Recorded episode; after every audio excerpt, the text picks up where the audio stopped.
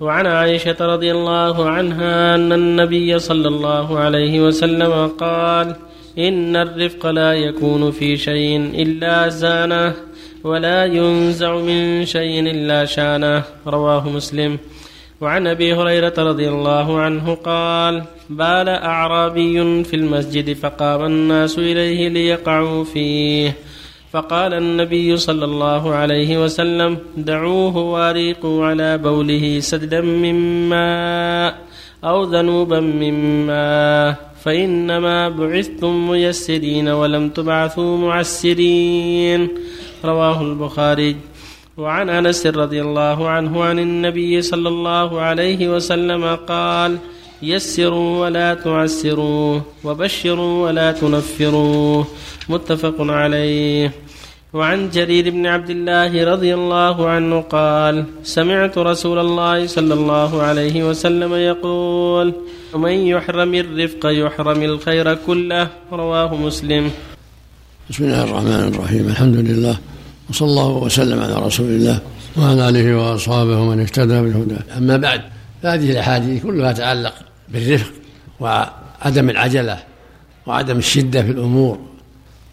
يقول صلى الله عليه وسلم إن الله يحب الرفق في الأمر كله كما تقدم. ويقول صلى الله عليه وسلم إن الرفق لا يكون من شيء الا زانة ولا ينزع من شيء إلا شأنه. فاللسان في الدعوه إلى الله في الأمر بالمعروف في النهي عن المنكر في ملاحظة أحوال أهل بيته مع جيرانه كل ذلك بالرفق في دعوته وأمره ونهيه ونصيحته وغير ذلك. يتحرى الرفق في الأمر كله لأن هذا أجدى وأنفع من الشدة والغلظة. يقول صلى الله عليه وسلم يسروا ولا تعسروا وبشروا ولا تنفروا.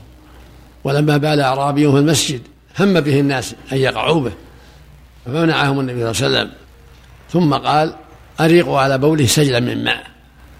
إنما بعثتم ميسرين ولم تبعثوا مؤسرين. ثم دعاه ونصحه وقال إن هذه المساجد لا يصلح فيها شيء من هذا البول والقدر وإنما بنيت لذكر الله وقراءة القرآن والصلاة فعلمه ما ينفعه وأمر الصحابة أن يرفقوا به لأنه أعرابي جهل. فينبغي في دعوة إلى الله التيسير والتسهيل وعدم الشدة في الأمور وهكذا في حديث يريد يقول صلى الله عليه وسلم إن الله يحب الرفق في الأمر كله فالمؤمن رفيق في أموره في دعوته في أمره في نهيه في إصلاحه بين الناس في غير هذا من أم شؤونه مع أهل بيته ومع جيرانه ومع غيرهم. فإن الله يعطي الرفق والحكمة والتواضع ما لا يعطيها العنف والشدة والغلظة. ولهذا قال جل وعلا في وصف النبي صلى الله عليه وسلم فبما رحمة من الله لنت لهم ولو كنت فظا غليظ القلب لانفضوا من حولك. وقال لموسى وهارون ما بعثهما إلى فرعون. فقولا له قولا لينا لعله يتذكر أو يخشى. أما من عاد وظلم هذا له شأن آخر. كما قال تعالى ولا تجادل أهل الكتاب إلا بالتي أحسن إلا الذين ظلموا منهم. من ظلم يعامل بما يستحق من التعزير من الحدود من الغلظة. من ظلم وتعدى الحدود ولم ينفع فيه الرفق يعامل بما يستحق. وفق الله جميعا بارك الله فيك يؤخذ من هذا الحديث. إذا وقع البول في المسجد أو أي مكان يكفي أن يرمي عليه الماء؟ نعم يعني يكاثر بالماء ويكفي في المسجد أو على البساط أو في المجلس. أو ما أشبه ذلك نعم. ما يحتاج الله إليك فرق يا شيخ؟ ما يحتاج شيء نعم. ولكن فيك إذا وضع شيء مثلا سجادة أو ما يكفي؟ نعم. إذا وضع بسجادة أو شيء يعني على المقصود الشيء اللي جنس البساط والسجادة والأرض كلها يكفيها المكاثرة بالماء. رجل يسأل عن حكم صلاته قال صليت عند الصلاة على النبي صلى الله عليه وسلم فقط قلت اللهم صل على محمد ثم سلمت. يعني أحسن الله إليك أنه ما صلى على النبي الصلاة الكاملة. الصلاة صحيحة إن شاء الله لكن ترك ما ينبغي ولا الصلاة صحيحة إن شاء الله. لأن النبي صلى الله عليه وسلم قال لما سألوا قال قولوا كيف نصلي؟ قال قولوا اللهم صل ولم يأتي ما يدل على الإلزام بها لكن من باب الاحتياط يؤتى بها في التشهد الأخير ويتأكد ذلك خروجا من الخلاف. إذا الفرضية اللهم صل على محمد فقط. لا ينبغي يأتي بها على حالها على صفتها. صل على محمد وعلى آل محمد كما صليت على آل إبراهيم.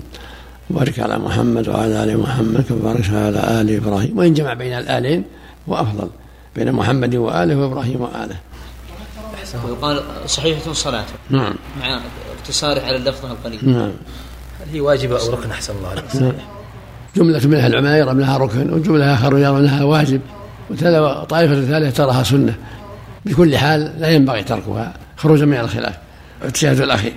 بارك الله أحسن الله عليك. شخص اعتمر فطاف وسعى ولبس ملابسه دون أن يقصر ناسيا. ما عليه شيء يقصر متى ذكر يقصر؟ والحمد لله. ما يلبس حرامه مرة ثانية. يلبس حرامه ويقصر نعم. أحسن الله إليك إذا كان الشخص دخل في الإسلام واسمه سابقا كان عجمي هل عليه أن يغير إلى اسم مسلم؟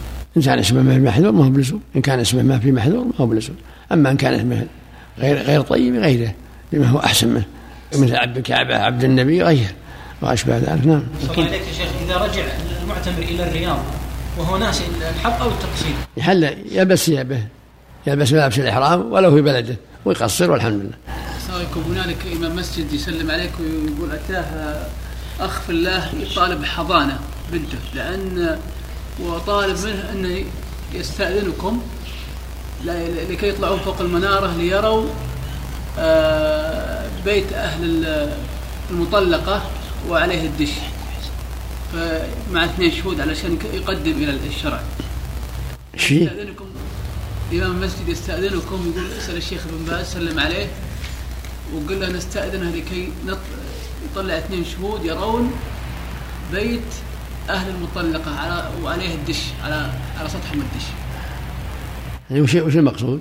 طلب الإذن يا شيخ هل هذا عمل جائز لكي يطلع يطلع اثنين شهود يروا يروا الدش لكي يقدمون على الشرع؟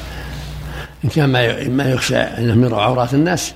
نعم. الانسان مجرد الدش لا بأس لكن إذا كان يخشى عورات النساء لا. لا للدش فقط. سهل. الخيار لا.